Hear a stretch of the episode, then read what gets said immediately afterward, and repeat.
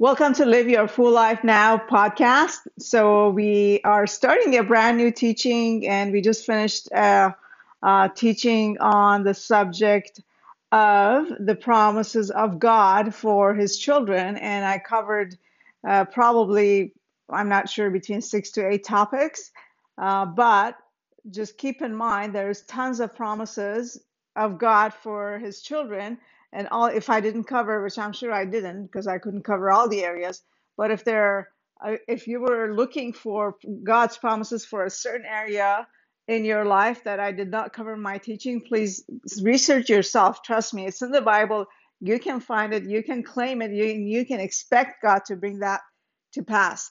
Um, but this new teaching i wanted to uh, do it on the subject of um, wisdom versus foolishness. And, uh, you know, the Bible, the whole book of Proverbs, honestly, and a lot of other books as well, talk a lot about fools. And, you know, it describes fools as people who um, are simple, to, to our surprise, right? Or people who are rebellious, or people who have a hardened heart, uh, or people who are just being silly so maybe their intention is not bad, but the Bible describes if we're not wise, we're fools. And I've just honestly experienced in my own life that when you follow God's wisdom, God's instructions for life, um, you experience success in that area of your life. and I can see that in a lot of um, family and friends around me where they don't they don't choose to follow God's wisdom or his word. They kind of trust in themselves and in the worldly quote unquote wisdom or knowledge and try they try to make things work in their own effort and I can see that it's it doesn't work and it honestly hasn't worked for me. I've been there, done that. I probably still do that sometimes. Uh, but I'm careful to always seek God's wisdom um, and everything that I'm about to do. Um, do I miss it? Yes, I do. but uh, at least I uh, make an effort to find out what God's wisdom is. Um, so let's kind of go over that. I'm going to go over some verses in the Bible um, on that, but first let's go over the definition of what what the Bible says about foolishness, about somebody who's a fool.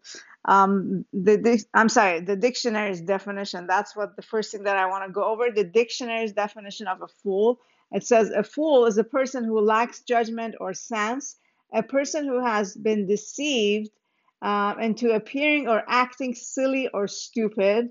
Um, and it says it's people that um, have been deceived basically um, to like say or do things that maybe otherwise they wouldn't. Um, and that they've kind of lost their sense or it doesn't make sense what they do. So that could be um, a person who's acting foolish or who um, the Bible calls a fool. Um, so, as I said, there's different references um, to uh, the subject of a fool, a, person who's a fool. Like I said, it could be a somebody who's acting silly, somebody who has a hardened heart, somebody who's uh, has pretty much opened their mind to anything you know they're they're not using discernment they're vulnerable you know somebody who's vulnerable apparently is a fool um, because you could be vulnerable to doing evil without knowing right? Um, so basically um, and, and somebody who knowingly and chooses to reject god and god's wisdom the, the bible calls that person a fool um, so i think it's really important to be aware of that and then and then at the same time, the Bible talks a lot about wisdom too. Who is the person who is wise? But it starts in Proverbs and it says, you know, the, in Proverbs it says the, the fear of the Lord is the beginning of wisdom, and but fools despise wisdom and instruction.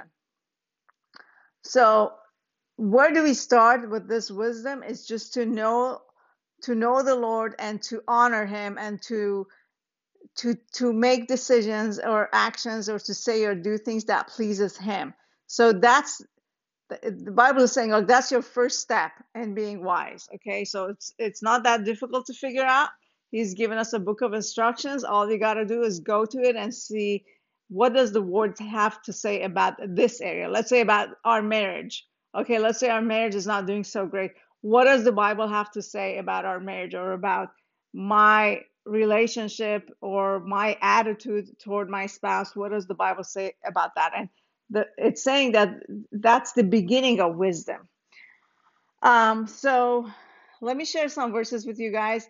Proverbs 1 5 through 7 says, Let the wise listen and add to their learning, and let the discerning get guidance. So, a wise person is somebody who's continually, continually adding to their wisdom, right? They're continually learning, continually growing. Is not somebody that you say, Hey, what about this way? What do you think of this? And they say, You don't need to tell me what to do. I know all there is to it uh, but a wise person will be open to hearing it, right? If you're giving, let's say, your children wisdom, a wise child will be open to learning wisdom from their parents and will not say, You don't need to tell me what to do. I already know what I'm doing. Um, so I'm going to continue reading the Proverbs 1. I read you verse 5. Verse 6 says, For understanding proverbs and parables, the saying and riddles of the wise, and verse 7 says, The fear of the Lord is the beginning of knowledge, but fools despise wisdom and instruction. Okay, we already went over that.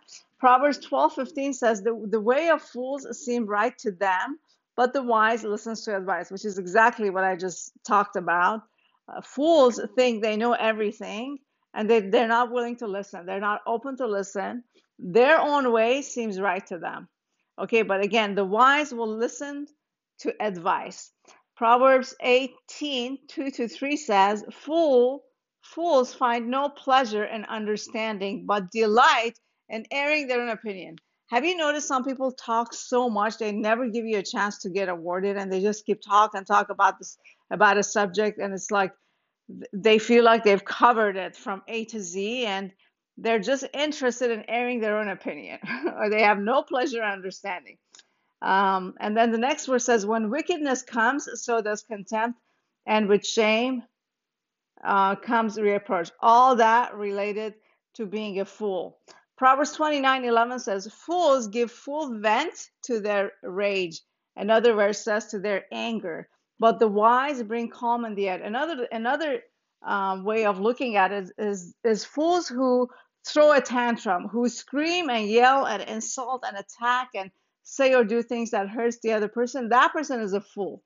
Okay, and the Bible is saying the one who is wise, they bring calm, they bring peace in the end. They're not the ones who will, you know, jump out there and say uh, whatever comes to their mind to get their point across or to shove their opinion in the other person's throat, but they will bring peace and calm in that conversation. But what will the fools do? They will give full vent to their rage. Uh, Proverbs 18:6 says, "The lips of fools bring them strife." and their mouths invite a beating. So, in other words, the words that we speak can bring strife, can bring anger, can uh, make another person feel attacked or judged or criticized um, or wrongly judged. And what happens then? Then the other person will obviously immediately start protecting themselves and attack back. So it says that their mouth, their words, so in other words, fools are not careful with their words. They'll say whatever comes to their mind. They're not going to hold back and say, maybe I shouldn't say this at this time, even though it may be a true fact. Maybe this is not the right time. Maybe this is not the right way of dealing with it. Let me go pray and ask God and let the other person calm down, and I'll approach it a different way, right? Because there's a time and place um, as far as when we should um, talk to somebody or give advice or confront them. And I definitely think you should definitely pray before uh, you do any of that.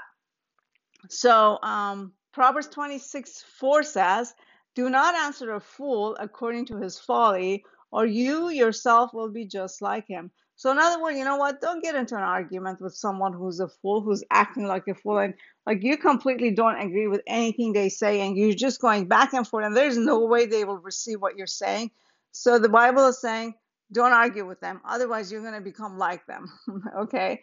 Proverbs 28 26 says, Those who trust in, them, in themselves are fools, but those who walk in wisdom are kept safe.